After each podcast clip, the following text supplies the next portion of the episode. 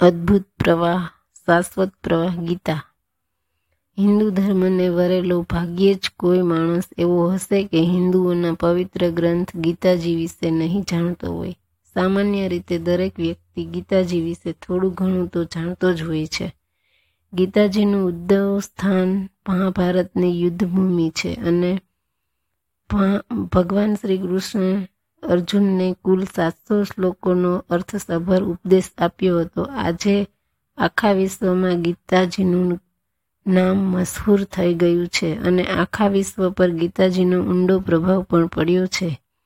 ગીતાજી માનવ જાતને સારી સારી અને સંયમવી રીતે જીવન જીવવાની કળા શીખવે છે. બીજા ગ્રંથોની માફક ગીતાજી એ કંઈ વાંચવાનો કે પાઠ પૂજા કરવાનો ગ્રંથ નથી, પરંતુ એનો ઉદ્દેશ આપણા રોજિંદા જીવનમાં તેના શ્લોકોનો અર્થ સમજી, અમલ તથા પાલન કરનારો છે. ગીતાજીમાં વર્ણવેલા તમામ શ્લોકોનો અર્થ ઘટન, સમજૂતી, મર્મ તથા હાર્દ શોધી જ્યાં જરૂર હોય ત્યાં તેનો સદુપયોગ કરવાનો છે.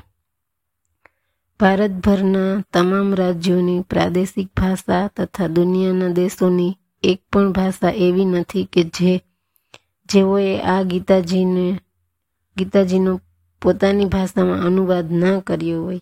દુનિયાના તમામ દેશોએ પોતાની માતૃભાષામાં ગીતાજીનો અનુવાદ કરીને બહોળા પ્રમાણમાં તેના પ્રચાર તથા પ્રસાર પણ કરેલ છે. દાદા પાંડુરંગ આઠવેલે જેવા વિચારવિંદ પ્રવક્તાઓએ પણ ગીતાજી વિશે પોતાનું ઉત્તમ પ્રવચન તથા જ્ઞાન લોકોને પીરસ્યું છે.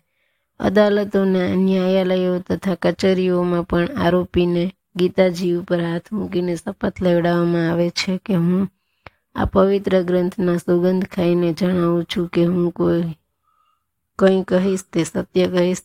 સત્ય સિવાય કંઈ ખોટું નહીં કહી. ગીતાજી તો ભારત ભૂમિની વિચારધારાનો અમૂલ્ય વારસો છે. ફક્ત ભારત દેશની જ ભૂમિ એવી ભાગ્યવંત છે કે જ્યાં સ્વયં ભગવાને પોતે વખતો વખત અવતાર ધારણ કરેલ છે તથા ધરતી માતાને પાપીઓથી મુક્ત કરાવી છે. ગીતાજીનો મુખ્ય ઉપદેશ એ છે કે મનુષ્ય તું ફળની આશા રાખ્યા વગર તારું કર્મ કર્યા કર. તું જે કંઈ કર્મ કરીશ તેનું સારું કે માઠું ફળ આપવાવાળો હું બેઠો છું એની ચિંતા ના કર. ગીતાજી જેવો ઉત્તમ ગ્રંથ કોઈ રચી શક્યું નથી. સર્વ ગ્રંથો અને સંસ્કૃતિનો રસ તેના નિચોડ આપણને ગીતાજીમાંથી જ મળી શકે છે.